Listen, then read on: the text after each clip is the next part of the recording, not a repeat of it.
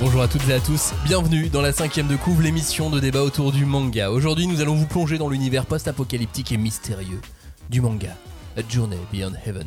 Ce manga raconte l'histoire d'un duo né dans ce monde survivant, dévasté par une catastrophe inconnue à la recherche d'un paradis en cherchant à s'en sortir dans ce dit univers. Ainsi, nous allons donc explorer ce manga fascinant dont le huitième volume sort en mai prochain, dans un mois créatif, imaginatif, perturbant. Ce titre a vraiment beaucoup de qualité, si bien qu'une adaptation animée est arrivée ce week-end sur Disney Plus en, France. Ce manga est sorti, lui, euh, pendant le Covid euh, dans l'Hexagone, ce qui ne l'a pas aidé à performer, hein, très, très clairement. D'ailleurs, à l'époque, on avait déjà fait une émission après, après la lecture des deux premiers tomes. Ça nous avait vraiment plu, mais voilà, le temps a passé, le manga s'est étoffé, on en a un tout petit peu parlé, mais euh, on voulait absolument revenir dessus et vous proposer une, seconde émission sur, euh, sur Journey Journey Beyond Heaven. Puis c'est quand même un manga qui au final fait un petit peu l'unanimité dans l'équipe. Et puis faut savoir que de manière générale dans le manga, quand on approche le tome 10, souvent il y a des petites révélations, il y a des petits trucs. Du coup on s'est dit c'est peut-être le moment d'énoncer toutes nos théories maintenant et comme ça on est sûr de se tromper avec euh, l'arrivée des prochains tomes. Sachant que si vous écoutez l'émission qu'on avait fait à l'époque, on avait chacun émis des petites théories. Mm. Euh, bon, la plupart sont mauvaises. hein. Ouais. Ça, c'est- clair. Bon, ce qui est bien en tout cas avec ce genre de titre, c'est qu'en plus on peut dépeindre la nature humaine avec tout ce qu'il y a euh, de bon et surtout d'horrible en elle. Alors préparez-vous pour euh, un débat autour du manga Journey Beyond Heaven avec, comme d'habitude, une partie spoil et une partie sans spoil. C'est parti, générique. On ne pousse pas, s'il vous plaît. On ne pousse pas, c'est inutile. Le public n'est pas autorisé à assister aux épreuves éliminatoires. Moi, je crois que je pourrais être un très bon ninja. À quoi vous jouez L'heure est grave, c'est pas le moment de faire les guignols Mais on n'a rien d'autre à faire, on peut pas sortir. On va leur faire notre attaque secrète, l'attaque de la Tour Eiffel, ils vont rien comprendre. Et il faudra aussi parler des dessins animés, notamment des dessins animés japonais qui sont exécrables, quoi, qui sont terribles. Vous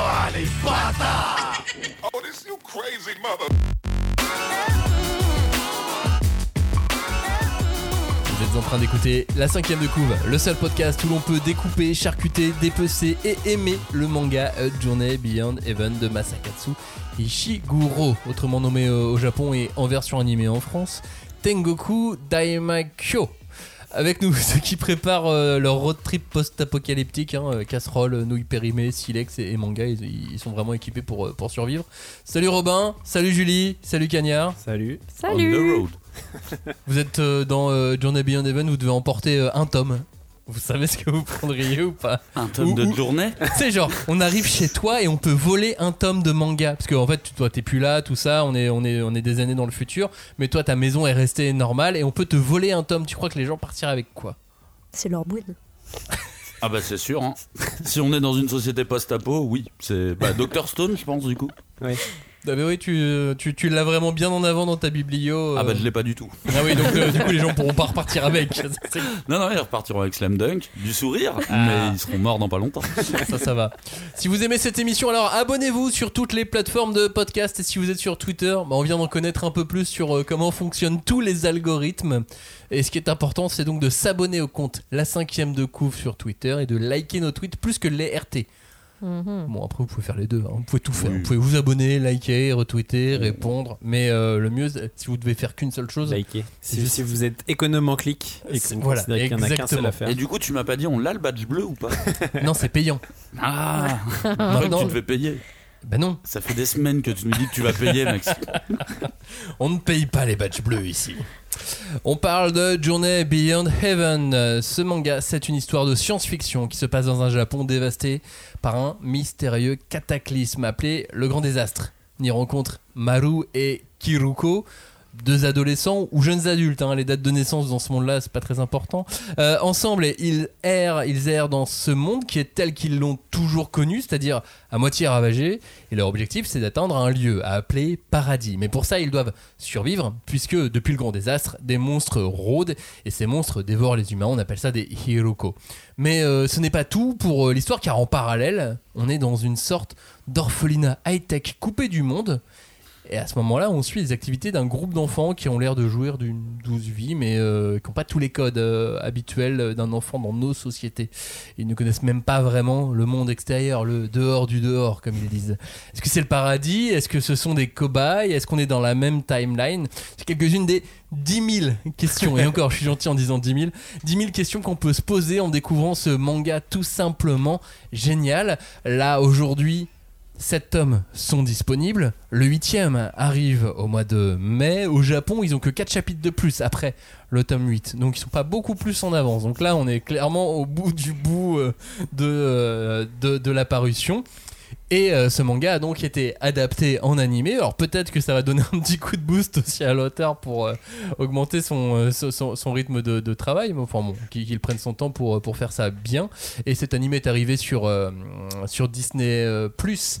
Ce week-end, après la diffusion de cette émission, c'était le, le- le 1er avril et les, les- les- téléspectateurs, les, sais pas comment on dit, les SVOD spectateurs, ont été euh, assez dithyrambiques sur, euh, sur le résultat de cet animé. On en parlera peut-être un petit peu plus tard dans, dans l'émission. Mais en attendant, on est dans, donc dans un monde post-apocalyptique assez étrange. C'est quoi ce monde qui euh, nous attire tant et qui nous fait nous poser euh, 30 questions, tant, de questions? C'est déjà un monde futuriste.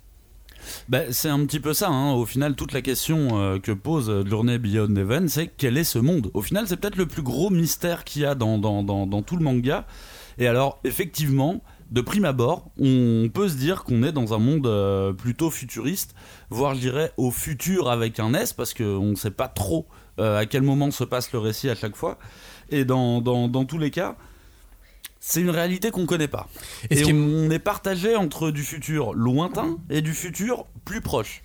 Et c'est là où c'est marrant et c'est là où le- les mystères et l'enquête prend, euh, prend, prend toute son importance. C'est qu'il y a des petits indices parfois glissés, parfois faux, parfois vrais, qui nous font penser que ce monde est un futur très très proche ou pas.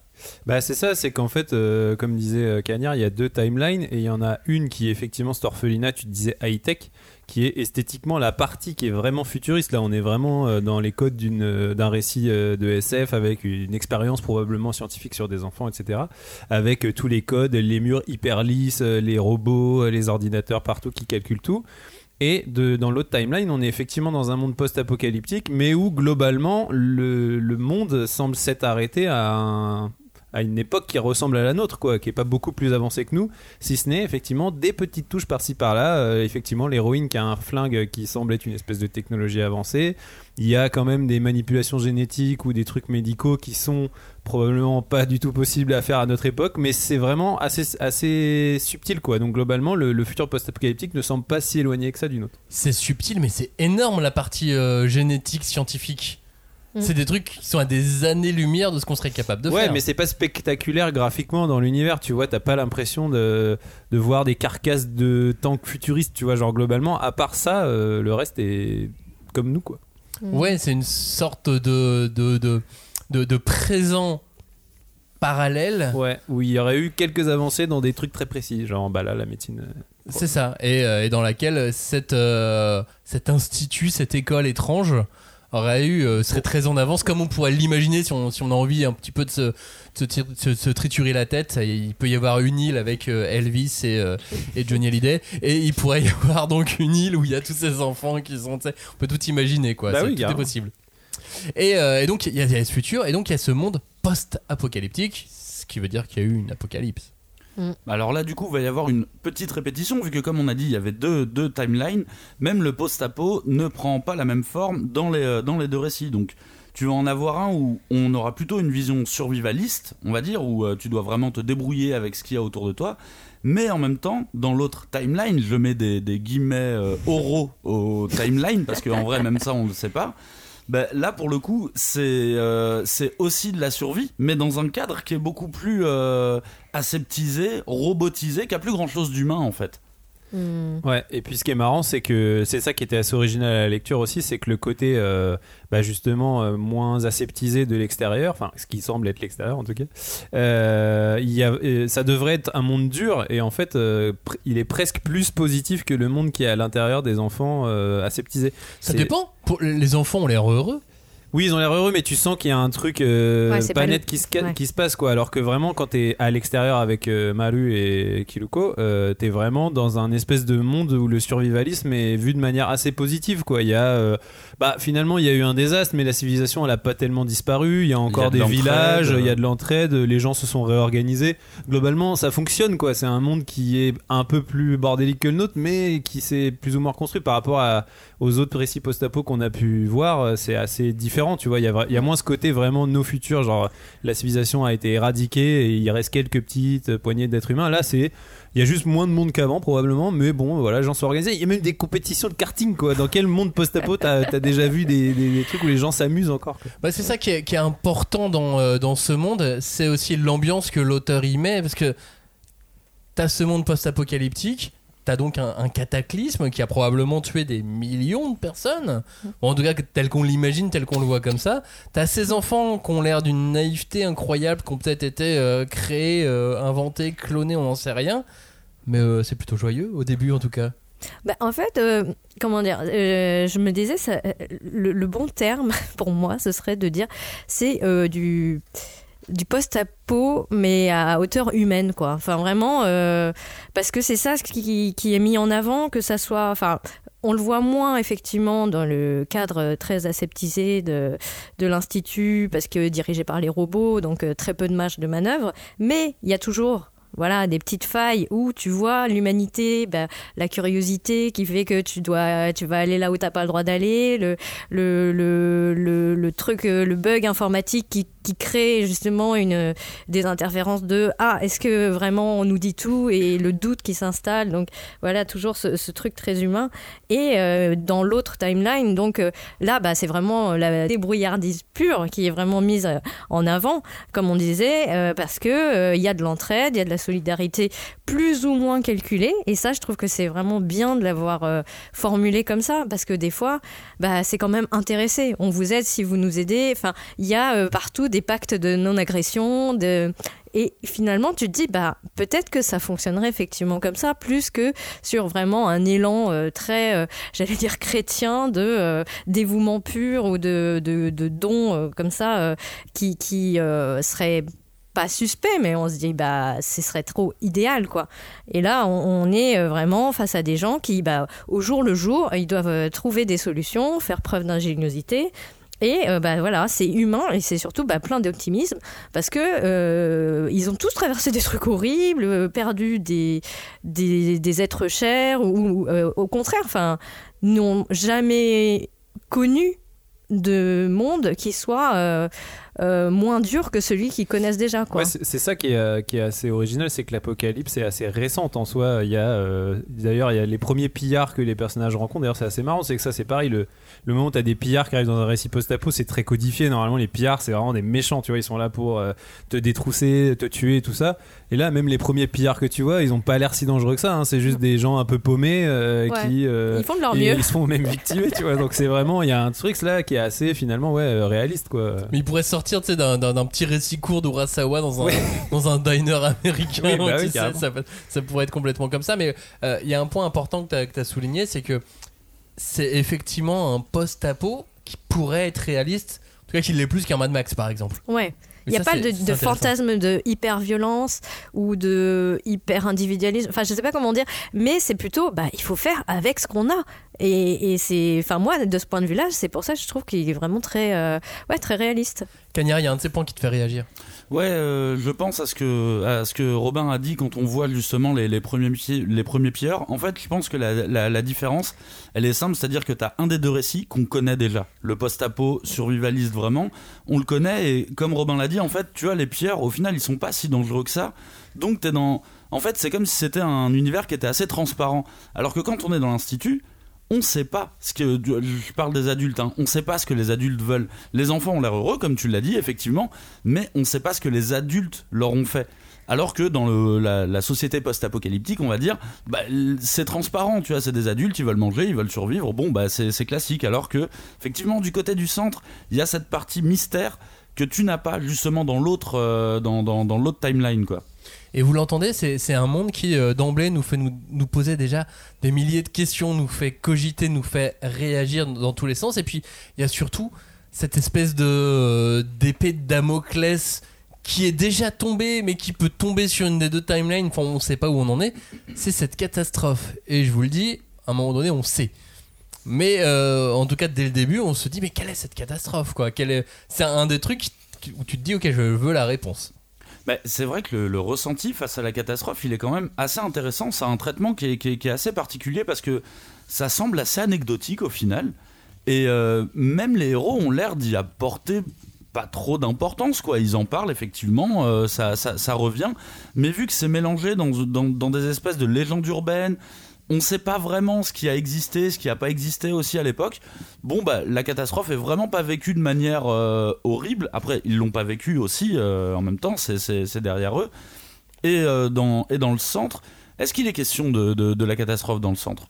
Bah pas avant très longtemps. Ouais, c'est Ouais, ça. Pas Mm. dans les premiers tomes. ouais. Ouais, puis même les conséquences de la catastrophe qui sont bah, l'apparition de ces fameux euh, Iruko ou Dévoreurs ou Ogres, ou je sais pas, ils, ils ont plein de noms différents. Bah, c'est une menace, c'est un truc vraiment dangereux, euh, les gens en parlent et tout ça. Mais comme dit Cagnard, c'est une espèce de presque légende urbaine. La plupart des gens n'ont jamais vu. euh, c'est un truc, tu vois, qui est une menace qui, est, qui plane, mais qui est qui fait pas qui est pas si terrorisante que ça finalement c'est un, un truc chiant quoi je sais pas comment dire qui est là et avec lequel bah comme tout le reste ils vont devoir vivre quoi ils vont devoir vivre avec ça Et puis ce qui nous étonne nous en tant que en tant que lecteurs, c'est que euh, le miroir de cette société nous nous renvoie notre société dans laquelle on a enlevé toute la partie information. Internet, on n'a plus. Mm. Vous avez pas arrêté de parler de légendes urbaines, de croyances. Ce monde est fucked up. Tout le monde peut croire à un tas de trucs. Il peut y avoir des gourous dans tous les sens. Il y a plus d'informations Ouais, mais ça, euh, nous, on a Internet et il y a des gens qui croient à tout et n'importe quoi aussi. aussi. Pardon. Mais c'est vrai que normalement c'est un des carcans, bah encore une fois, hyper classique des, des, des mondes post-apo. Euh, tu parles de gourou, évidemment que normalement tu tombes sur un gourou dans un récit post-apocalyptique. Là, effectivement, t'as as vraiment ce côté où les croyances elles deviennent de plus en plus obscures. Il y a les légendes urbaines qui se rajoutent à ça, plus des monstres, littéralement des monstres qui sont, euh, qui sont dans, dans, dans, dans cet univers-là. Mais je trouve qu'ils abusent pas trop de ce côté. Ils gardent euh, ça de manière euh, assez légère, même quand tu vois des, des, des véritables croyances, comme les héros vont rencontrer une espèce de, de, de, de, de crew de religieux, on va dire, mais des religieux qui sont crédibles. Comme dit Julie, encore une fois, tu dirais oui, pourquoi pas, ça, ça, ça pourrait exister. Mais en fait, encore une fois, il va pas jouer le jeu de, de, de, de l'ultra vicieux, tu vois, de vraiment montrer les pires penchants humains de la Terre. Il faut que ça soit sale, il faut que ça nous traumatise, il faut qu'on se dise, oh, je veux absolument pas arriver dans, cette, euh, dans ce monde-là. Là, c'est comme, euh, comme, un petit, euh, comme un petit vernis, quoi. Ouais, ouais, c'est bah, comme le, la partie futuriste dont je parlais tout à l'heure. c'est un peu partout dans, dans, la, dans le monde, dans la timeline post-apo. C'est vraiment partout que tu as. C'est c'est classique du- de la dystopie qui arrive, tu vois, effectivement. Même le moment aussi où il retrouve le docteur et où il a sa petite communauté de gens qu'il a augmenté avec des prothèses et tout machin. Mm. Euh, Il y a les autres qui sont. euh, bah, les gens qui sont pas d'accord avec cette doctrine là et il y a un- là il, y a- il commence à y avoir vraiment un affrontement idéologique et tu sens que ça peut vraiment partir en couille où les autres vont devenir complètement tarés et vont euh, les renverser et tout puis même ça en fait c'est assez rapidement désamorcé on, on- bah, très vite en fait ils arrivent à se comprendre et tout il y a un truc vraiment bah, de la politique qui arrive euh, à l'intérieur de tout ça quoi Ouais. et, euh, et ça offre ouais euh, à- à- au titre une vibe globale beaucoup plus euh, solaire je dirais Ouais. que- qu'une dystopie classique quoi Anti, euh, anti-Walking Dead. anti-Walking Ah oui. Dead et je me dis c'est marrant parce que quand tu, quand tu vois que le titre c'est un voyage vers le paradis je trouve ça assez poétique et joli que la vibe soit assez solaire et positive quoi quelque part il y a un truc aussi bah, dans le chemin vers ce paradis qui est lui-même un- une espèce de paradis que tu dois trouver quoi Ouais, alors ça, euh, c'est dû au titre qui a été choisi euh, en anglais. Et donc euh, qu'on utilise en France, mais quand tu parles de titre donc qu'on connaît maintenant avec bah, l'animé, c'est littéralement vraiment le paradis et l'enfer. Donc euh, le côté du voyage, c'est vrai que c'est intrigant parce que je pense bah, que après c'est l'enjeu du de Ouais, ce qui- voilà. enfin leur voyage c'est ça quoi Oh, clairement oui. bah, bah, à la fois tu vois je trouve que le titre euh, anglais est pas si mal trouvé enfin le titre Oui. international est pas si Non, mal c'est trouvé pour parce ça. qu'au final- Il, est, il est beaucoup mieux, euh, je trouve, que Ah oui. le titre original. C'est même dommage qu'il l'ait pas Oui. choisi pour, euh, pour Bah l'animé oui. international. Enfin bon, euh, l'animé à l'in- à l'international qui soit resté sur un titre japonais qui peut éventuellement faire fuir quelques, quelques, quelques curieux. Euh, Julie, tu voulais revenir toi sur euh, toute cette partie gourou Oui, parce que, hum, alors, bah, euh, quand on avait fait la première émission, donc il y a bien longtemps maintenant, moi j'avais quand même tout de suite relevé qu'il y avait beaucoup de références au shintoïsme, que ça soit dans les noms des personnages, que ça soit bah, les hiruko, en fait c'est aussi inspiré donc de d'écrits mythologiques japonais anciens, de 700 et quelques, hein, bon bref, et euh, Nihon Shoki, tout ça, euh, ou le Kojiki aussi.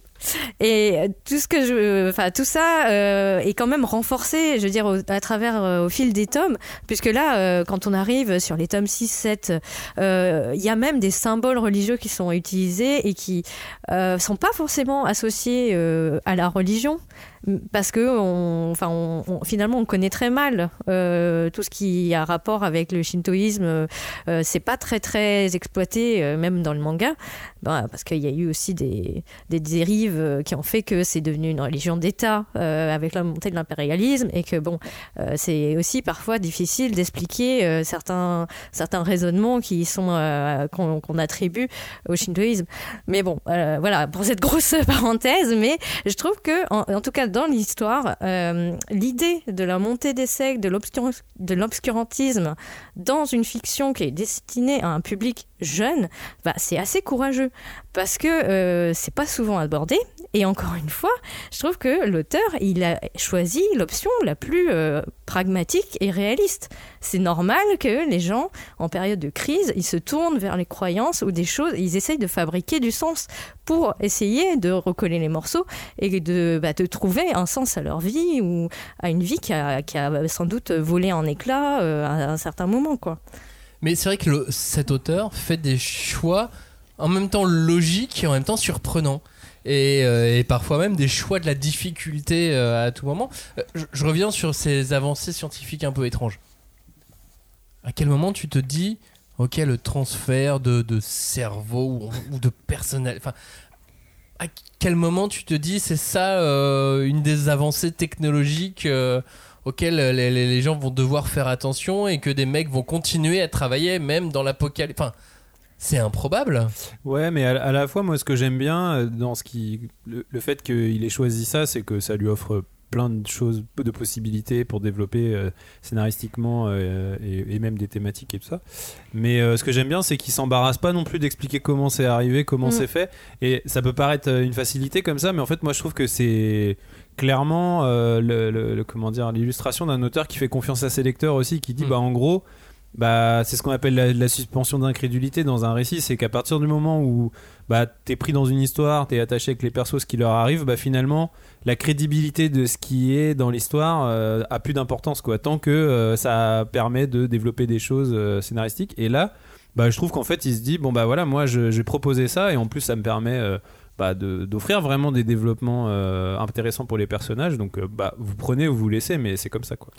En plus, ça fait partie des. Euh, je finis ma phrase très vite. Ça fait partie des, euh, des points sur lesquels on a envie d'en savoir plus quand même et sur lesquels on a envie de faire attention à Oui, plein de petits détails. Parce que c'est ça aussi, c'est que ça- ce qui est doublement intéressant, c'est que ça permet de faire vachement travailler l'imaginaire de ton lecteur aussi, parce que c'est lui qui va essayer de comprendre comment ça a été développé ou pas. Et ça se trouve, tu auras la réponse ou tu l'auras pas, mais. Oui, mais en fait, euh, bah là j'empiète un peu sur euh, le conducteur, mais je pense que c'est aussi pour euh, toutes ces raisons. euh, Enfin, comment dire euh, Pardon. C'est plutôt que une des choses qui font que ça marche autant, c'est parce qu'il y a beaucoup de choses du monde que nous on connaît, du monde actuel, qui l'utilisent. euh, vraiment très intelligemment dans son récit. Parce que pour revenir aux histoires de, de religion, de secte, en ce moment, euh, au Japon, on n'en parle pas trop, mais il y a quand même un ancien Premier ministre qui s'est fait désinguer euh, parce qu'il avait des connexions avec une secte et que ça a ruiné la vie de certaines personnes, dont une Ouais, personne mais une secte coréenne, ça n'a rien à voir, Julie, enfin. Bah, euh, en fait, si. Mais et, et je trouve que y a, si tu regardes bien, il y a plein de finalement de fondements sur des peurs ou des angoisses ou des problématiques qui sont qui ont lieu actuellement dans le monde euh, que nous on connaît. Par exemple, euh, l'histoire de l'avancée euh, scientifique, bah il y a plein de gens, on sait en ce moment, qui font des travaux sur l'immortalité, le ralentissement de, du vieillissement. Ou tu vois, il y a ce mythe euh, Du qui transhumanisme. Ouais, du transhumanisme. Et je trouve que c'est c'est bien de l'avoir intégré, mais de façon presque indétectable. Enfin, tu, tu, si tu, tu cogites pas un petit peu, euh, tu t'en rends pas compte et tu absorbes l'histoire avec bah, tes connaissances en fait, ce qui permet une meilleure euh, absorption, une meilleure in- in- ingestion. Et euh, enfin, pour revenir à, à toutes tu vois, ces inspirations, je trouve que, tu vois, bah, que ce soit dans les timelines, donc on va dire celle très euh, lisse et futuriste ou celle un peu cradingue et euh, où c'est vraiment la débrouilla- débrouillardise, il- c'est les mêmes euh, soucis que le Japon actuel connaît. Euh, donc il y a cette histoire de est-ce que l'humanité va être remplacée par des robots? Il y a un problème de dénatalité et donc là la question de est-ce que d'où viennent les enfants? Comment ont-ils été fabriqués ou pas? C'est ça entre en résonance aussi avec ce qui se passe dans leur, en tout cas dans une partie de leur, euh, de leur inconscient. Et là, euh, ben, après, il y a tout le pan euh, catastrophe naturelle, catastrophe humaine. Enfin, je- on, on va pas reparler de Fukushima, mais je pense que c'est quand même assez prégnant encore aujourd'hui. clairement. Il y a une autre thématique qu'il intègre euh, de manière parfois marrante, parfois discrète, parfois surprenante. C'est tout ce qu'il peut y avoir autour du genre. Ah oui. C'est incroyable comment il l'amène. Je suis euh, à chaque fois Euh, surpris. C'est ça que j'allais dire, c'est qu'à la fois, euh, ce que, tout ce que vient de dire Julie, c'est très vrai, et en même temps, ça rejoint des, des problématiques très intimes qui sont vachement mises, plus mises en avant aujourd'hui que ça avait pu l'être avant, qui est effectivement euh, bah, la reconnaissance de son identité, le, certaines personnes qui se, re- se reconnaissent pas dans un genre et qui ont été socialement définies comme telles, tu vois. Et là, je trouve que le fait que bah, il est admis qu'il y a une technologie qui permet finalement que ton cerveau soit euh, mis dans le, corps de quelqu'un d'autre, bah, ça devient une réalité physique pour quelqu'un. C'est-à-dire que euh, il y a vraiment un personnage qui est euh, un garçon qui a été mis dans le corps d'une femme, tu vois. Et donc après, bah, ça pose des questions vachement euh, pertinentes sur effectivement. euh, Qu'est-ce qui fait ton identité de genre et même euh, pour aller plus loin quoi qu'est-ce qui fait ton identité finalement? Est-ce que c'est euh, qui tu étais avant Est-ce que c'est ton âme Est-ce que c'est ton corps Est-ce que c'est l'alliance des deux Est-ce que finalement ton identité elle va pas se transformer parce que ton âme elle est dans le corps d'un autre, tu vois? Et, euh, et c'est finalement de, en partant de petites astuces un peu SF de euh, ouais voilà je, je Mm. fais des bidouilles génétiques euh, scientifiques, bah il offre un, récit de divertissement mais super euh, puissant euh, philosophiquement, un peu comme euh, ce que faisait Gunn, tu vois aussi à l'époque. C'est un peu il s'inscrit aussi dans cette tradition du récit de SF qui euh, va te faire te poser des questions assez vertigineuses de dire mais putain mais si je me retrouvais dans cette situation mais ouais comment je réagirais quoi Mais j'y vois souvent d'ailleurs des, des clins d'œil à Gun ou à, ou à Ghost in the Shell euh, euh, de, temps Ouais, en c'était temps. un peu les pionniers dans ce genre Bien sûr. faire ça, quoi. Euh, mais c'est- vrai qu'en plus, ça sert à chaque fois le, le récit parce que ça offre des scènes poignantes. Alors, très souvent dramatiques, de temps en temps humoristiques, mais ça offre des scènes dont on se souvient en plus euh, tous ces éléments-là. Mais ouais, parce que même la relation entre les personnages qui va au bout d'un moment bah, forcément être transformée par cette révélation. Le fait que euh, Kiruko elle dise en fait je suis un mec, tu vois, genre euh, est-ce que ça va, bah toi Maru, est-ce que ça va changer ton point de vue vis-à-vis de moi? Et au bout d'un moment, tu vois, bon, bah, ils vont continuer à vivre des trucs, à partager des choses et tout. Puis Maru, à un moment donné, il va, se- il va dire, mais en fait, je sais pas si c'est parce que c'est une fille que je l'aime ou si c'est parce que c'est un garçon qui est dans le corps d'une fille, donc je m'entends mieux avec lui. Juste ce que je sais, c'est que je t'aime toi, tu vois, et pour euh, ce que tu es, quoi. Donc, euh, et enfin, je trouve, voilà, ça offre des, moments vraiment poignants euh, d'un point de vue dramatique, et en même temps très riche euh, d'un point de vue philosophique. Et en plus, comme c'est un adolescent, qui est beaucoup plus euh, jeune que, que Kiruko, euh, ce sont aussi des, des sentiments non assurés. C'est-à-dire, c'est- Ouais. on Oui, sait pas quels sont ces sentiments en plus. C'est une sorte d'amour, mais quel est cet amour en plus?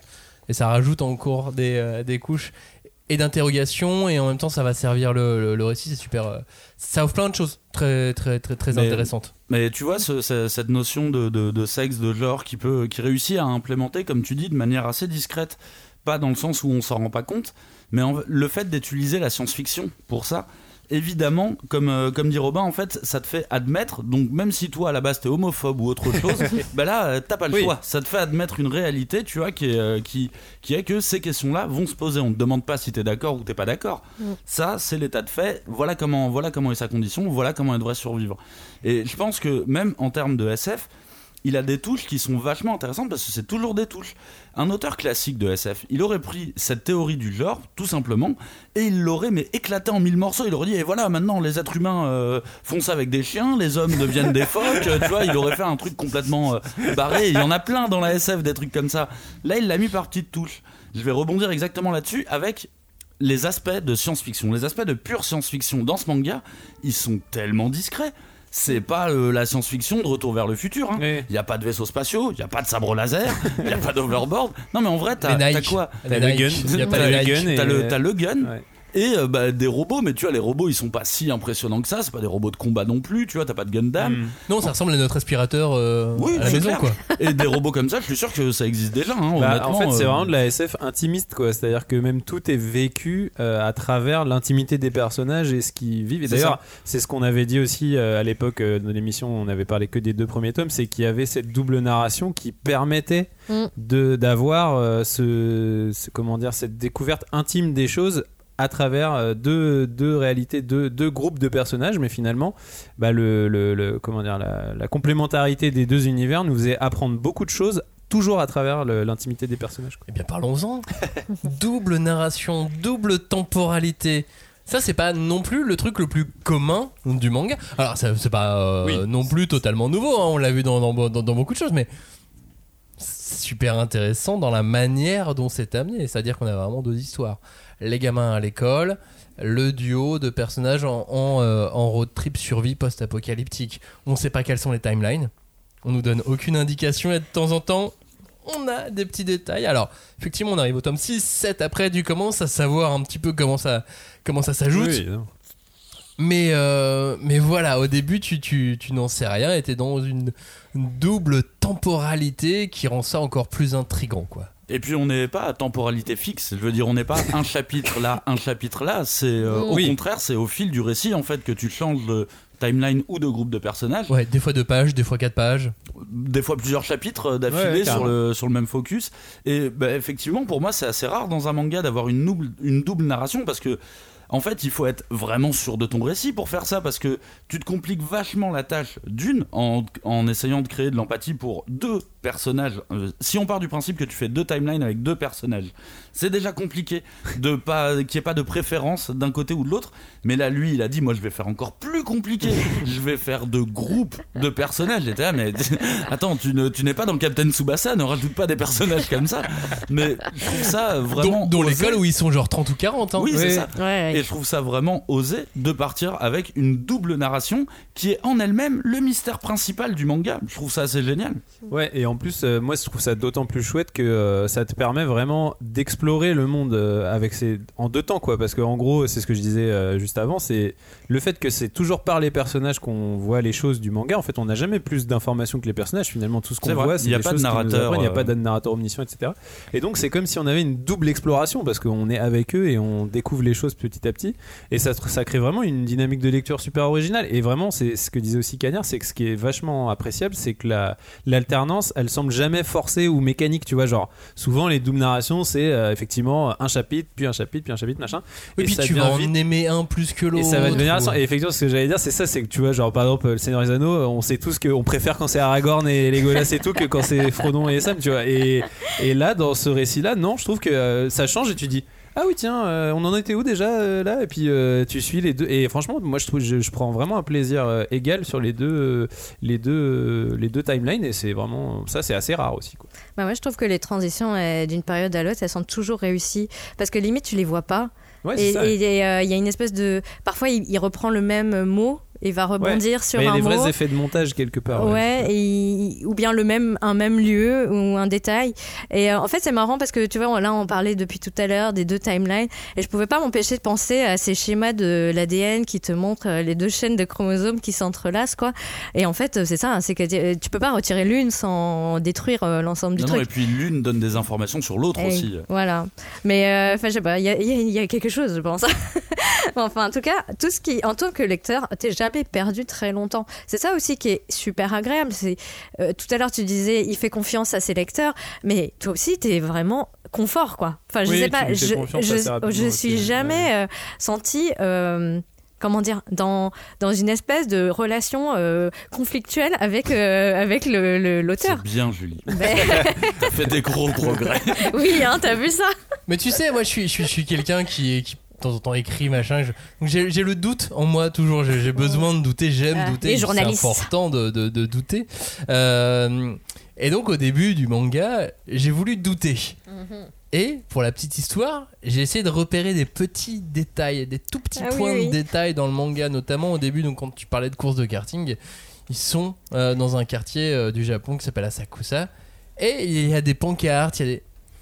Et donc j'ai vérifié si ces Ah, pancartes correspondaient bien à des choses. Tu es donc c- c- ces personnes-là qui font ça quand ils lisent des Le fact-checking. Ouais, là où moi je découvre que ces personnes-là existent, je suis vraiment Et inquiet. effectivement, Moi, à un moment donné, il cartes, passe devant un restaurant et euh, ce restaurant existe bien. C'est vraiment la même rue. Je suis allé vérifier sur Google Maps et tout. Oh là là. Et- je suis allé au bout des choses quand même, faut pas déconner. Putain, l'angoisse. On enregistre avec lui depuis combien de temps?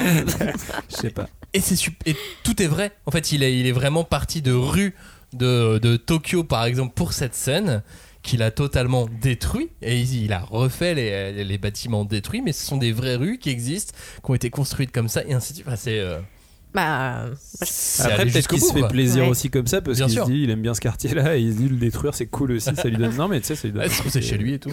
bah, après, mais je trouve que enfin, c'est vrai qu'il a une attention portée à- au décor qui est, qui est géniale. Enfin, Ouais, on va en parler. euh, Enfin, si on évoque un peu le, le dessin animé, mais euh, tout de suite, les décors, ils, sont déjà euh, presque une, une entité à, part entière, quoi.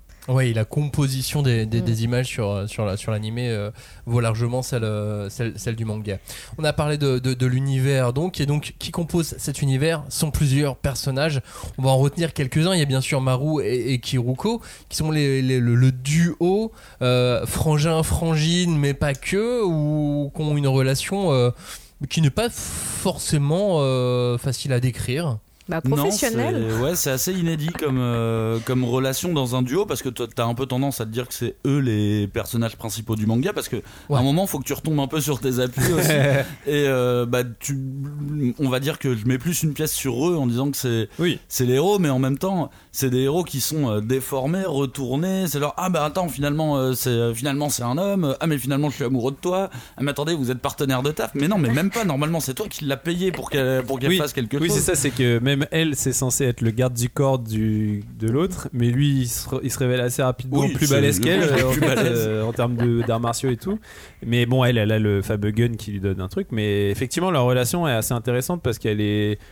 Bah, assez originale quoi c'est ça aussi euh, de toute façon c'est on, va beaucoup le dire dans l'émission mais c'est ce qui nous a plu je pense dans ce titre là c'est qu'il est très original et je pense que même la Ouais. relation entre les deux personnages principaux est assez originale aussi Il y a ce personnage de Tokyo dans la partie euh, école.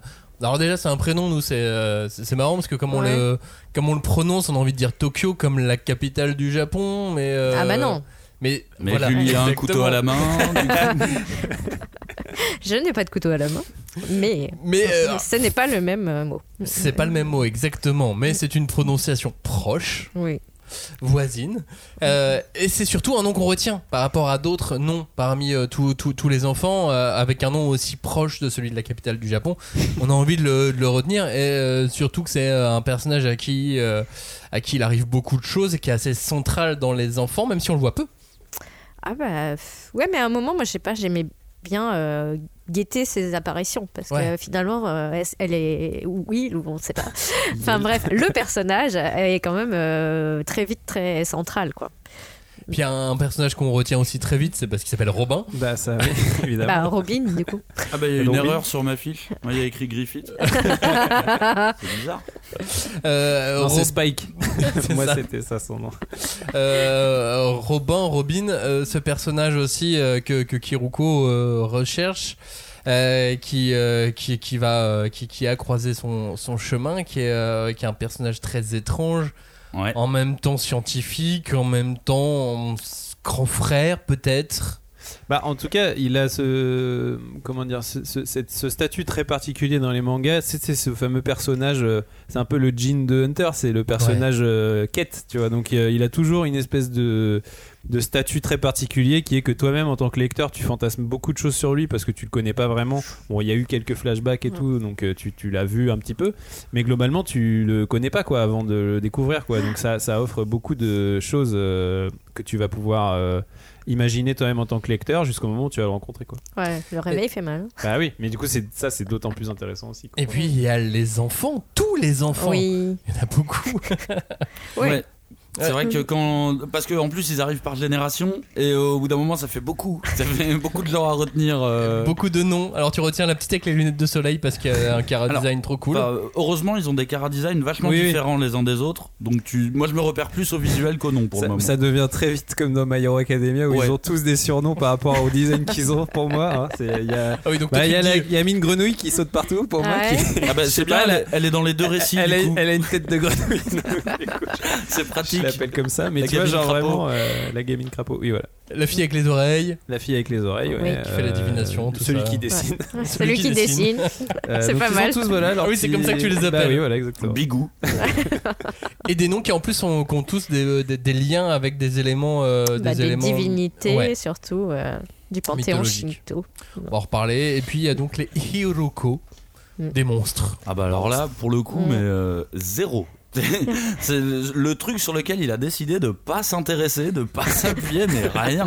J'ai rien à te dire sur Rico, j'en ai rien à foutre, l'auteur on a rien à foutre de toute façon. Donc on va rien Mais dire non, sur c'est pas vrai.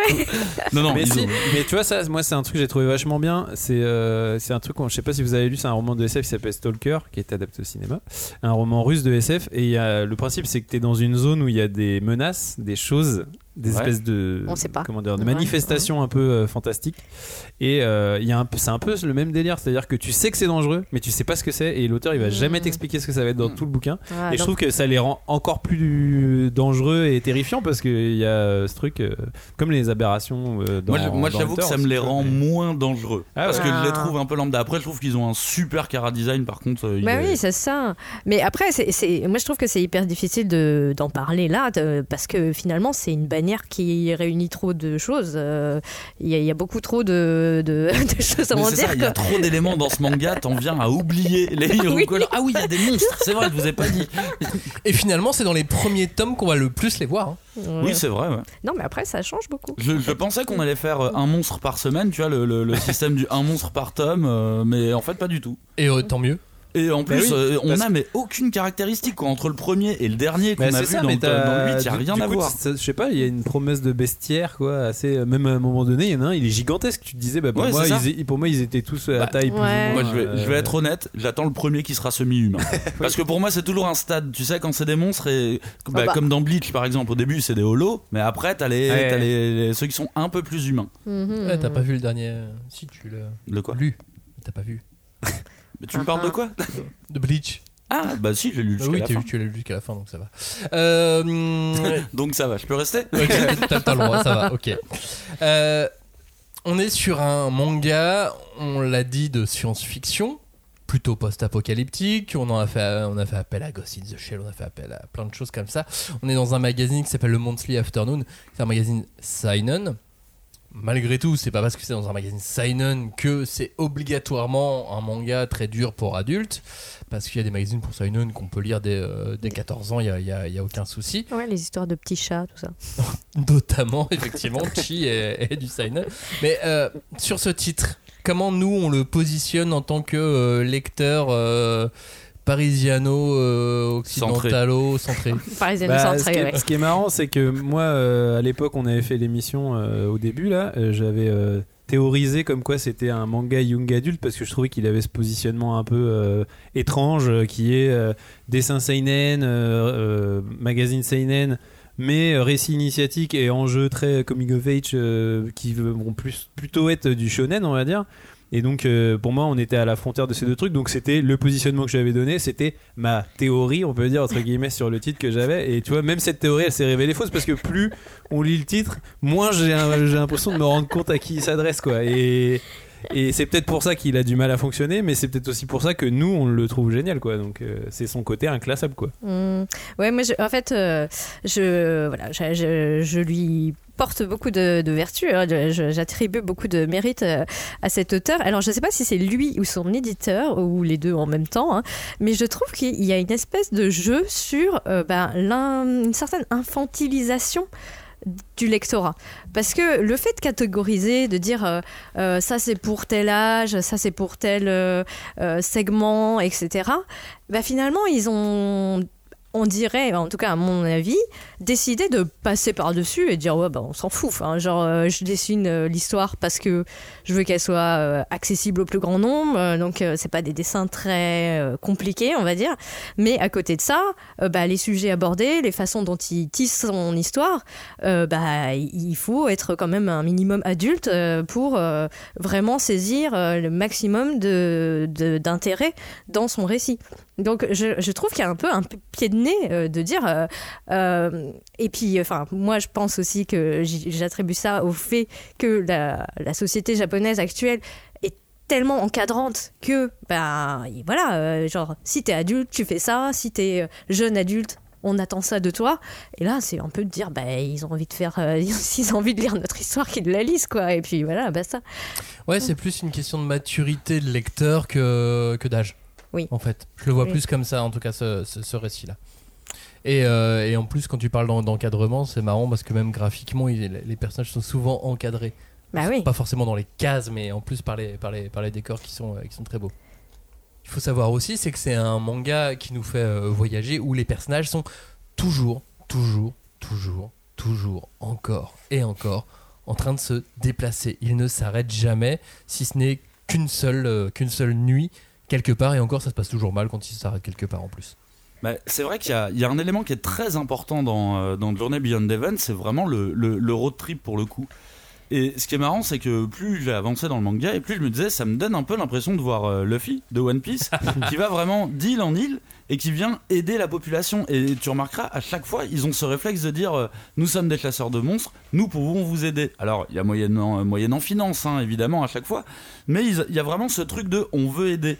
Et je trouve que ça aussi, ça à mettre en, ça à mettre en parallèle avec ce qui se passe dans, l'institut, parce qu'on a d'un côté un road trip, donc des jeunes qui vont de l'avant, qui voyagent, qui vont rencontrer euh, gens, et tu vois qu'au final, on se rend compte que les gens sont plutôt généreux, s'entraident, et de l'autre côté, tu as vraiment l'immobilisme. Ils sont enfermés dans un institut, les adultes, on sait pas trop ce qu'on euh, qu'on leur a foutu, et moi j'y vois une vois une petite forme de de, de, comparaison, tu vois, de, lutter contre l'immobilisme, au contraire, aller sur les routes et euh, parcourir euh, parcourir la végétation et rencontrer des, des Tokyoïdes bizarres.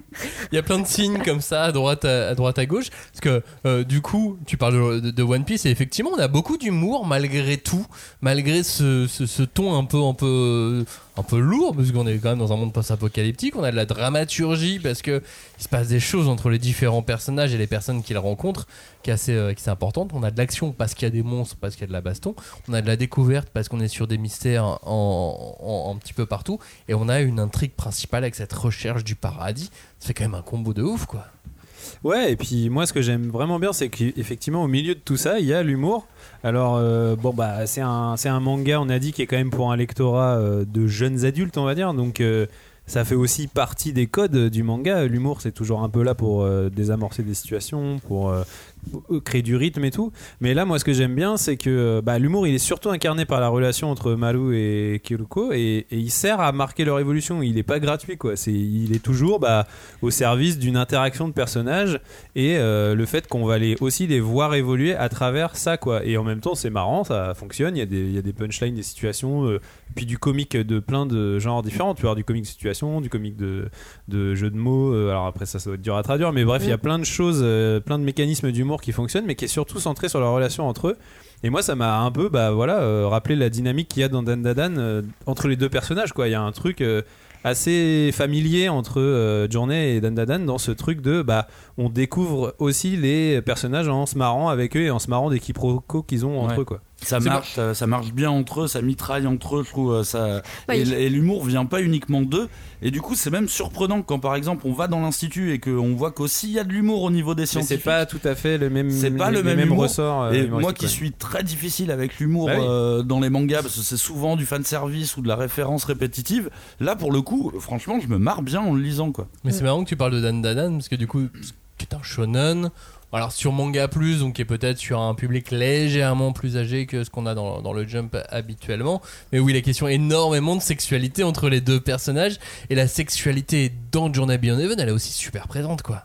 Ah ouais, moi j'avais dit, hein, dès la première émission, tu m'avais dit, mais non, mais pourquoi Euh, Julie, tu as l'esprit mal tourné, mais non, pas du tout. Euh, en fait, non, je trouve que c'est une thématique quand même très présente et moi j'avais noté que c'était surtout la- la- le symbole de la reproduction parce qu'il y avait quand même beaucoup de bébés, beaucoup d'enfants et au fur et à mesure des tomes, t'as toujours une femme qui accouche ou ou qui est sur le point d'accoucher. Des enfants d'enfants, et des- Et voilà, et, et- et je me dis, bon, c'est quand même quelque chose qui, qui, qui travaille beaucoup ou qui, sur lequel il a envie qu'on qu'on se pose des questions. Et euh, je trouve que, bah, pour revenir à ce qu'on disait un peu plus tôt dans la conversation, la question des genres, là, elle est essentielle.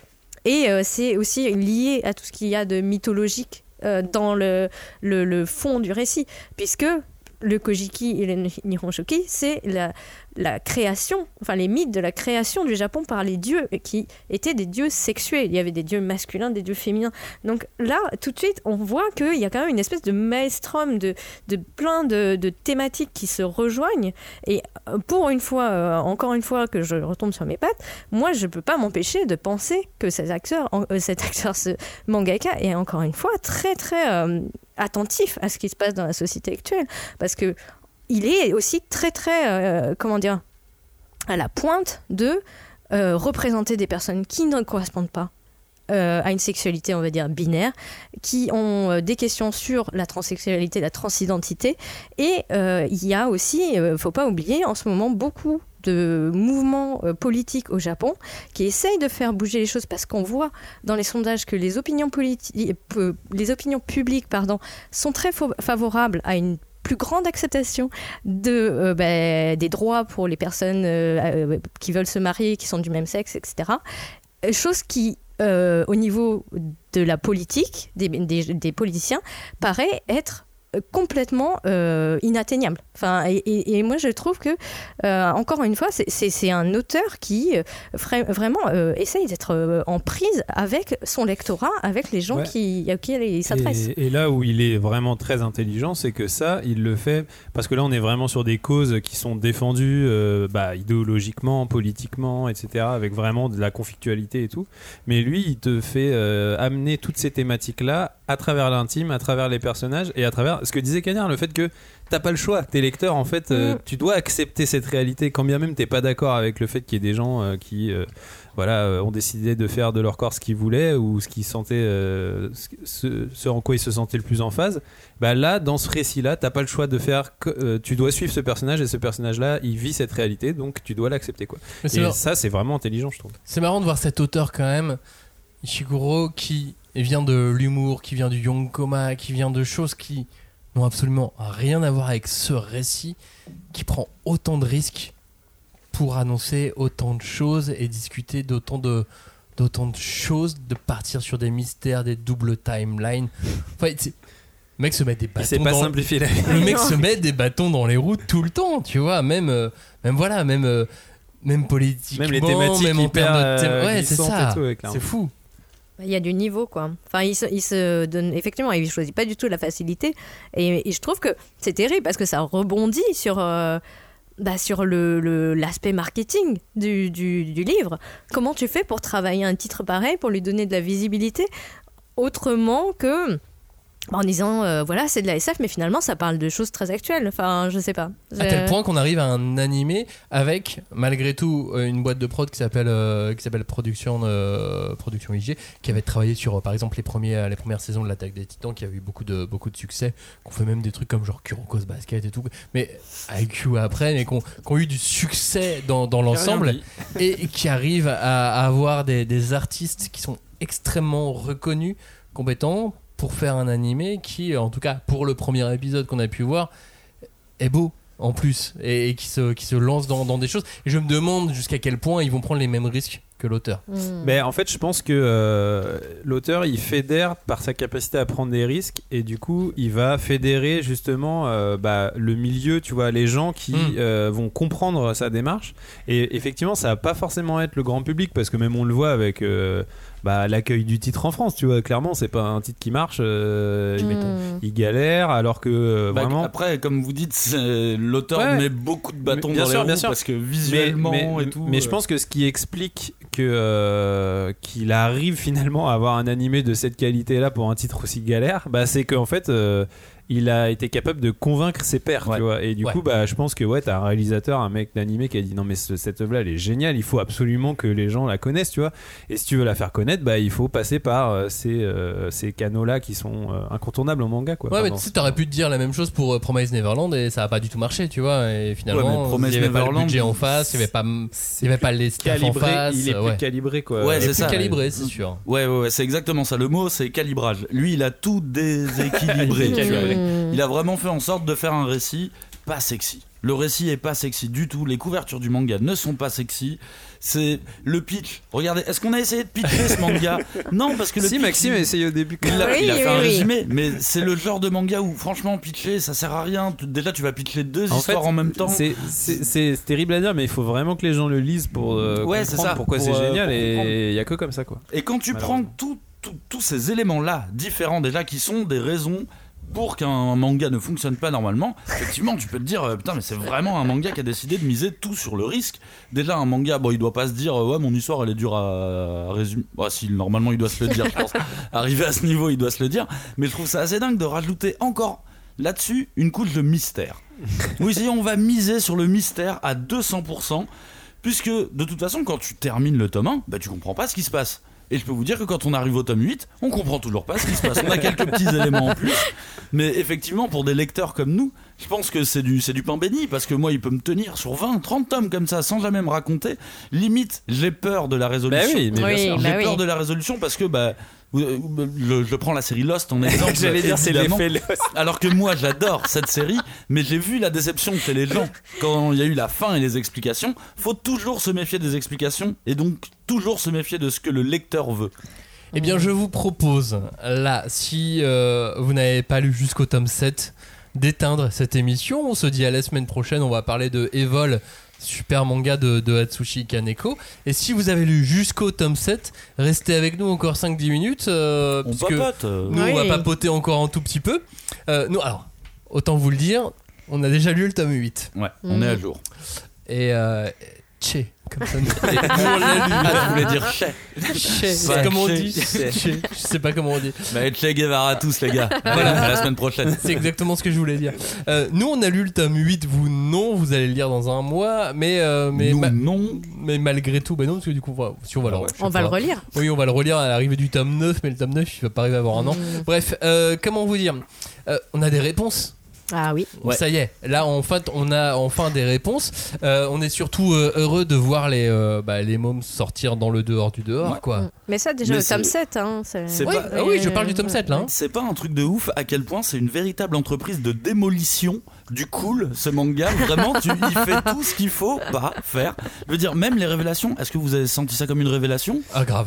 Ah, moi, j'ai pas senti ça comme une révélation. hein. C'était vraiment, bah, c'est un élément de background que je vous rajoute. Ah, d'accord, ok, mais c'est vraiment comme ça que ça s'est passé. Mais ouais. Et, et- et même ça, il en fait pas des moments, tu vois. euh, quand je pense à Mystère et Révélation, je pense à l'attaque des Titans. Qui, lui, Isayama, il a réussi à monter les trucs en épingle pour à chaque fois une révélation. C'était un truc de dingue. Ouais, mais fallait Là, lire les arrière-plans. Là, il y en a pas. Oui, bah si, là, il y en a en plus. Mais là, je les, je les ai pas sentis venir, Ouais, les révélations. En, en fait, et c'est c'est marrant parce qu'on parlait de Lost juste avant, et, et Lost avait ce truc-là aussi de euh, jamais vraiment offrir des, des big twists ou Ouais, des big ça, révélations. C'était euh. en fait la, le- le- les, les moments de climax dans la dans l'intrigue étaient toujours euh, justement euh, dédiés à des découvertes de nouveaux mystères. Tu vois. En fait, c'est Oui, pas plus. du tout la même dynamique. C'est que c'est pas un truc de twist de déco de révélation. C'est un truc de twist de ah, un nouveau truc que je comprends Ouais. pas. C'est quoi. Et donc euh, Qui amène une autre question. et Journey a vraiment ce- cette mécanique-là, et, c'est- et ce qui fait qu'en plus, bah, finalement, euh, la vraie révélation, on peut dire, même si on l'avait vu venir quand même, c'est que bon bah oui, effectivement, on n'est pas sur les mêmes temporalités entre les deux récits et on a bien compris que. Mais on n'est pas loin. On n'est pas loin. En mais- fait, non, on sait pas encore. On sait pas On sait encore. pas encore, Ouais. mais en tout cas, on a capté que l'histoire des enfants est avant l'autre, quoi. Et, euh, Mm. et globalement, euh, ça, tu l'as vu. Bah, c'est ah, ça pour le coup, pour moi, c'était un peu un problème de la trad. C'est qu'à un moment donné, il y a un petit élément euh, de mystère euh, qui est que bah, quand il y a les, le bébé que Tokyo, Les deux bébés de- le bébé de Tokyo, qui, est- et qui est ouais. cloné machin. Euh, ça, ça c'est marrant d'ailleurs. Ce truc de bah, y a eu l'accident et du coup les deux bébés ont été mélangés. Tu sais, ça fait vraiment presque vaudeville, genre oh il y a deux bébés, je sais plus lequel. C'est c'est les groseilles, c'est les tranquille. groseilles et les machins voilà. Et, euh, et du coup, euh, il décide de, de- pour les reconnaître, euh, de, de faire un, un rond, de dessiner un rond sur le, Le pied. Mm. Et là, bon bah là. Euh, Enfin, problème de trad pour moi, c'est genre euh, grosse note de bas de page. euh, rond se dit Maru en japonais. Ah bah, merci. Oui, mais ça, Alors, c'est évident. Enfin, tu vois, bah, pour sais- le peu de cours de japonais que j'ai fait, c'est un des premiers trucs que j'ai appris. C'est Marus, c'est ok, Ouais, c'est bon. mais je sais pas, pour moi c'était quand même plus subtil que. Enfin, vraiment, genre là, c'est comme si. euh, euh, à la limite, ils auraient carrément dû écrire euh, Maru sur le pied du gars, quoi, pour qu'on. Parce que. Entre Enfin, tu vois, genre, je c'est le dis- héros du manga. Non mais je me dis tu vois là il y a un truc et, et ça pour le coup bah je sais plus à quel tome ça arrive ce truc là tome 5 peut-être ou 6 je me souviens plus très bien Euh, bon, oui. bref c'est un, c'est un truc Ouais. qu'on qu'on a vu avant le 7 donc au final euh, c'est pour rejoindre ce que disait Cagnard sur le fait que bah finalement le le dehors du dehors quand les gamins sortent bah il y a un côté un peu ouais euh, pas euh, pas de twist donc pas de déception en fait parce que finalement c'est ça arrive dans une fluidité de Ouais, c'est. Très fluide, ouais. c'est très fluide et il n'y a pas un côté genre bah on- euh, je sais qu'au moment de l'émission pareil sur le tome 1 et 2 euh, on, par- on avait parlé de Labyrinthe, le, le- la, Oui. la Ah, saga de, de, de de Maze romans, Runner, là. Et bah, Labyrinthe, clairement, il y avait cet écueil-là. quoi. C'était que le récit était trop bien jusqu'au moment où ils sortent. Et quand ils sortent, ça devient chiant parce qu'en fait, l'extérieur, bah, c'est pas très Oui, intéressant. Et là, euh, bah justement, tout ça, et tout ça est désamorcé par le fait que bah, ça a été amené de manière beaucoup plus fluide et beaucoup moins artificielle que juste Ouais. un twist de vrai. Ah, c'est ça l'extérieur. Alors, en fait. c'est un truc que j'ai pas eu le temps de vérifier encore, mais je me demande si le Maru du bébé en termes de timeline correspond à l'âge du, euh, Du Maru de de la euh. timeline de Maru. Et Oui, mais je sais pas, ça se trouve même ça c'est un faux indice, tu vois, mais, euh, Ouais. mais en soi, bon bah. Oui, euh, c'est- on a quand même, on a quand même capté là. après par d'autres trucs, effectivement. Et, que- et ressemble un peu à Tokyo en plus. Oui, effectivement. oui, voilà. Et il a un peu, il a un peu la même tête. Ouais. Mais ça, on se le, on se le dit depuis le début. euh, Oui. Qu'ils ont un peu la même tête avec Et d'ailleurs, c'est le premier truc qu'on lui dit. c'est quelqu'un euh, à l'extérieur, Oui. te ressemble comme deux gouttes d'eau, etc. Ouais. Mais euh, moi, je sais pas. En fait, c'est ça qui me plaît euh, beaucoup vraiment dans cette série, c'est que en fait, il n'y a pas de, de vrai accro. euh, comment dire Tout se passe bien? On est ouais. Enfin, genre, ils cherchent pas à te mettre des pains dans la gueule, quoi. Là, hein, les amateurs de claques. je Ouais, sais qu'il y en a ici. Justement, je, je vais, je vais rebondir bon. là-dessus. Attention, c'est pas un récit qui est doux non plus. Parce qu'il y a eu des moments, euh, le, le- le moment du viol et tout. La Je scène m'attendais avec pas à cette Ouais, violence. Aïe, quoi. aïe, aïe, La aïe. scène avec Robin, elle Ouais. te met un coup de poing dans le bide. On se calme, on parle pas de moi. Ah, non. Non, mais Robin, on a dit. quoi, Robin. Avec Robin, elle te met un coup de poing dans le bide. Tu sais, t'as un moment donné où tu. Tu fais une pause dans la lecture. T'as deux choix en fait. Soit tu fais une pause dans la lecture pour digérer, Ouais. soit, Soit tu passes très vite. vite. Ouais, ouais, Tu, tu, tu, tu, tu Moi, passes les pages là. Moi j'étais en euh, mode coupe la caméra, coupe, j'ai pas besoin d'en voir plus là. Ah, ah non mais tu parles en plus, mais arrête de dire des choses horribles, tu vois vraiment dans ce moment-là. Et finalement, t'en vois pas tant que ça. Et euh, mais c'est tellement bien. Enfin, je trouve cette partie euh, bien écrite dans la psychologie des personnages. Bah ouais. Je m'en serais peut-être passé à titre personnel, mais c'est pas, enfin, enfin, c'est pas agréable comme euh, Non. scène évidemment, mais mais en même temps dans le récit, je, elle m'a laissé très Bah ouais, perplexe, ouais. parce que ça, c'est ce que je disais aussi, c'est que finalement euh, ce personnage de Robin, tu l'as vu, enfin tu l'as imaginé, tu l'as fantasmé, tu l'as, t'as, t'as pensé, t'as imaginé plein de choses sur ce personnage-là parce que c'est un personnage quête. Et bah là, il te le casse complètement. C'est et un personnage quéquette. Et c'est ouais, et c'est vrai que euh, bah euh, on s'attendait pas forcément à on- on- je- moi honnêtement à titre personnel je m'attendais à être déçu par le personnage parce que je je, Tu je sais dit, ah, il y avait trop non mais d'attentes. je sais que ce genre de, de, de- de mécanisme scénaristique ça amène à ça donc c'est c'est un truc que Oh oui, j'attendais c'était 50-50. mais, euh. mais à Oui, ce point-là, ce tu vois, point-là, qu'il ouais. dé- et, tu sais, et que même pour euh, elle, ce soit aussi aussi violent parce que elle-même l'idéalisait complètement. Et puis en plus, il y a cette espèce de truc hyper euh, pervers de. Ah ouais, euh, ouais, ouais, non mais c'est tu sais même pas si c'est elle qui viole ou si c'est le gamin mec qui est à l'intérieur d'elle. Enfin, il y a vraiment. Ah oui, et il y a ça, tout ce tu truc vois, avec tout- le tout ce miroir, truc très euh, pervers. euh, Et c'est comme ça que le personnage s'en sort et surpasse la chose. Oui, voilà. Mm. Mais En se disant, écoute, ça c'était mon corps, mon cer- Enfin, voilà, peu importe. Bah, la Et- dissociation. Et peut-être que ça décrit une réalité de, des gens qui sont victimes de ce genre de violence, tu vois. Et tout Bien ça, sûr. encore une fois, c'est très intelligemment fait. Et, et ça offre à la fois un moment très marquant euh, dramatiquement et en même temps, euh, bah, euh, enfin, comment dire, euh, très puissant aussi. euh. Mais moi, tu vois, je pense que j'avais oublié, tu vois. je Oui, l'avais non, mais- euh, je l'avais vraiment Ouais, remis dans l'arrière. euh, ouais. Non, non, mais Oui. il y a des scènes dures. Ouais. Et justement, euh, les scènes dures, elles sont d'autant plus difficiles à appréhender que le ton du manga n'est pas dur. Le, le ton est plutôt neutre, voire un peu positif. Et du coup, quand, tu tombes sur, sur cette scène-là, il y a deux, trois autres scènes comme ça qui sont assez difficiles, bah, toi, t'es déboussolé comme, euh, en tant que lecteur, t'es déboussolé parce que limite, tu vois, euh, au, au moment de la séquence de viol, je m'attendais à un twist. Euh, bah tu vois encore une fois je m'attendais à un twist que en fait c'était pas lui que quelqu'un avait pris son esprit ou quelque chose comme ça tu vois. Mais non non tu restes dans cette merde là on t'a mis une situation horrible et dure à tenir et oh, tu, tu, restes du- de, tu restes dedans du coup ça donne vraiment euh, tu sais ça, ça rythme le récit bizarrement tu vois. Ça, le- ça le rythme par des moments de crise. Et ça va, euh, ça nous dit aussi que Kiruko doit continuer de vivre avec ça, Mm. tout en continuant cette quête qui euh, te rajoute un niveau de complexité dans la psychologie, euh, dans, dans la psychologie du que- personnage. Mais en intro, je, je- je disais qu'on on y voit dans ce manga le meilleur et le pire de l'être humain. Mm. C'est euh, clairement, il nous fait un panel de, de, de A à Z. Quoi. Bah, après, moi, j'ai noté que plus ça allait et plus euh, les personnages, on va dire, euh, euh, à risque devenaient, euh, comment dire, étaient dessinés comme des méchants. Hmm. Alors que dans les premiers tomes, bah, on parlait tout à l'heure des, des premiers pilleurs qu'on voit et qui ont l'air d'un peu des bras cassés, quoi. Euh, il- pendant longtemps, ils jouent sur cette ambiguïté. Les gens ont des physiques qui sont indétectables, ils sont lambda et on ne sait pas jusqu'à ce qu'on se frotte à, eux. Et là, plus ça avance et plus ben, les personnages censés être protecteurs, ben, en fait, le sont pas du tout. Et euh, il y a une espèce de jeu de cartes où hop, on retourne et ben, l'arrière est jamais très joli à regarder, quoi. Ouais, et puis il y a aussi euh, presque, je dirais, des, des codes euh, de manga qui reviennent aussi. Tu vois, genre euh, ce personnage, je me rappelle plus très bien de son nom, mais euh, la fille qui a une tête un peu tarée avec les cheveux en, en bataille qui arrive, Ouais. bah, c'est un peu pour le coup le twist de la fin du tome 8, c'est qu'elle elle les a retrouvés. euh, où on comprend qu'en fait c'était aussi un personnage de l'autre timeline et tout. Et bah pareil, ce personnage-là commence un peu à arriver comme un vrai antagoniste, ce qu'il n'y Mm. avait pas vraiment jusqu'ici, tu vois. C'est Mm. un, enfin en tout cas c'est un, elle, elle, elle endosse ce truc-là quoi. C'est le la, la menace. En plus, c'est un Qui- personnage qui saute un tome, puisqu'on le Oui, voit à la fin du tome 6 sans savoir qui c'est. On, on retrouve à peu près qui c'est dans le tome 7 et on en apprend un petit peu plus sur le tome 8 que nos ça. auditeurs n'ont pas encore lu. C'est pas de Tarou non est-ce que ça t'a fait un petit C'est un nom, mais je vais pas le Tara- donner. Est-ce que ça t'a fait un petit feeling euh, Psyren euh, Max? Tellement. Ah bah quand même, hein. quand même. Je me suis dit là, l'affiliation est directe parce que même sur la coupe de cheveux, je retrouvais des éléments. euh. Mais tellement sur les mômes qui grandissent. Comment on est, on est, on est parti sur une vibe siren.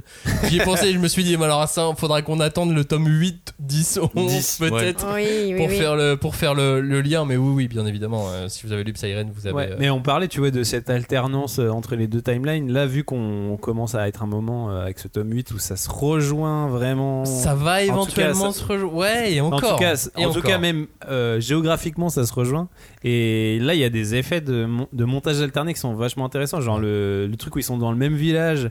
Et hop là, ça, genre Mmh. sur une case, euh, en fait, ça a changé. Et, et là, franchement, je trouve que ça devient vra- vraiment intéressant euh, aussi pour nous de se dire merde. Alors là, du coup, maintenant, ça va vachement être, enfin, ça va être vachement moins facile de savoir Oui. où je suis, tu vois, et à quel moment je suis. Et ça, c'est cool. Et l'auteur, il va pas nous attendre. le coup. Ah, il nous non. laisse pas d'indices euh, spécialement. Le tome 8 sort au début du mois de mai, dans un mois. Voilà, vous avez un petit mois d'attente, on vous a donné des petites pistes. Pareil, euh, si vous habitez euh, Lyon, Grenoble, par là, soyez très attentifs au tome 8. Il y a une révélation. Il y a une révélation. Non, mais Au sens de- propre, au sens vraiment Exactement. étymologique du mot révélation. Vous allez voir. Code, euh, la Bretagne est peut-être la clé. Ouais, alors du coup, le Japon plutôt, mais euh, Oh. c'est plus loin.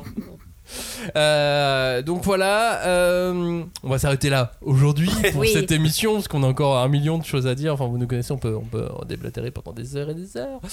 Mais, euh, mais voilà, on a l'émission la semaine prochaine à faire aussi, donc on va s'arrêter là pour, pour aujourd'hui sur Journey Beyond Heaven. Donc voilà, fin du début du mois de mai, il y a 8 tomes disponibles.